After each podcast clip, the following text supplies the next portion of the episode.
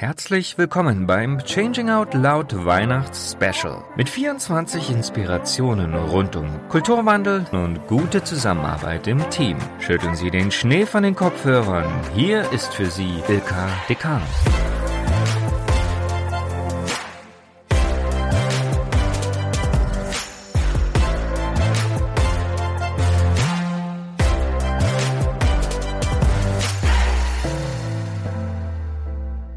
Im heutigen Türchen geht es um das Thema Spannungen. Eingeladen habe ich dafür Susanne Hebestadt. Sie ist systemische Organisationsentwicklerin und ihr Herz schlägt absolut für die Potenzialentfaltung von Menschen, Teams und Organisationen. Hören wir mal rein, was sie uns zu erzählen hat.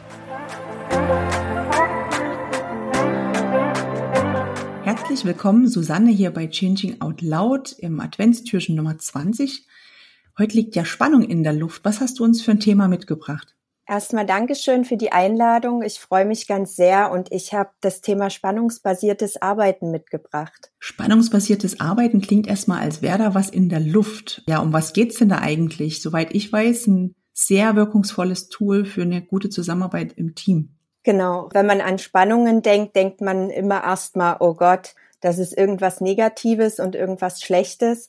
Aber in dem Fall können wir Spannungen tatsächlich nutzen als Motor für die ständige Veränderung. Und die einzige Konstante ist ja die Veränderung. Und das ist das Tool, was uns hilft, diese eben als Impuls für ungenutzte Potenziale im Team zu nutzen. Was dabei wichtig ist, nur ich als Person kann eine Spannung haben. Das ist was ganz Individuelles. Und dieses Tool hilft eben, dass ich als Person, als Individuum in einem Team, in einem Teamkontext diese Spannungen einbringen kann um für eine bessere Zusammenarbeit den nächsten Schritt gehen zu können. Das Wichtige ist, eine Spannung ist immer ein Gefühl, was ich habe als Individuum. Zum Beispiel wenn ich ähm, eine Information aus dem Team brauche und im spannungsbasierten Arbeiten äh, damit umgehe, dann frage ich mich sofort, was brauche ich? Und komme auf den Gedanken, ah, ich brauche eine Information zum Beispiel. Bevor ich das kannte, ging mir schnell mal durch den Kopf, der und der, der hat mir überhaupt nie erzählt äh, das und so weiter. Also ich war sofort in so einem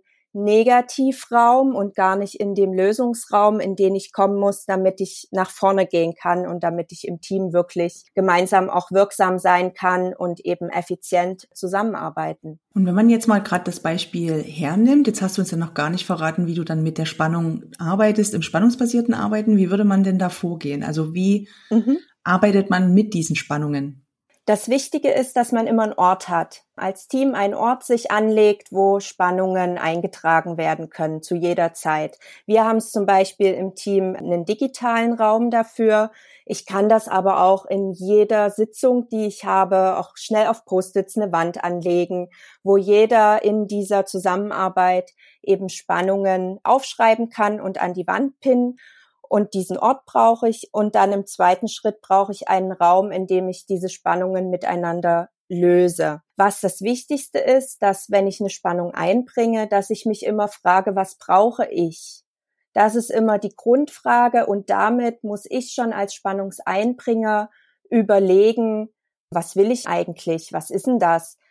Und kann mir eben überlegen, will ich eine Information teilen? Brauche ich eine Information, will ich ein To-Do anfordern oder brauche es hier irgendwie ein Projekt, also irgendwas Komplexeres, was ich anfordere oder vielleicht auch im Team eine neue Rolle oder Regel. Also es gibt so grundsätzlich zwei Formen von Spannungen.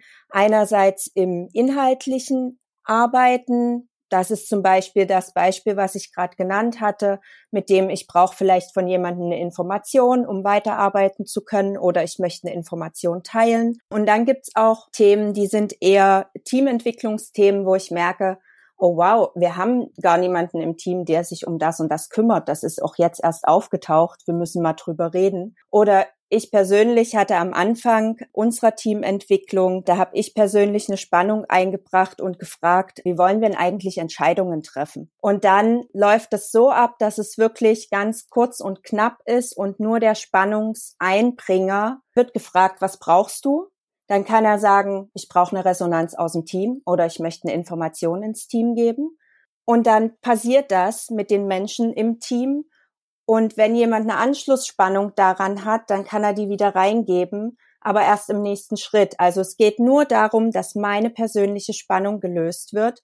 Und wenn ich einfach nur eine Information reingeben möchte, tue ich das. Thema abgehakt, nächste Spannung. Also das geht wirklich sehr zackig und schnell und man ist innerhalb kürzester Zeit durch die Spannungen durch und kann so wirklich effizient miteinander arbeiten und kommt nicht vom Hundertsten ins Tausendstel und diskutiert plötzlich in so einer Endlosschleife, wie das vielleicht auch jeder kennt, wenn jemand ein Thema einbringt. Wie oft arbeitet ihr an den Spannungen? Also wie oft bringt ihr die dann ein? Ihr nehmt die ja auf in irgendeiner Art und Weise und dann löst ihr die wieder.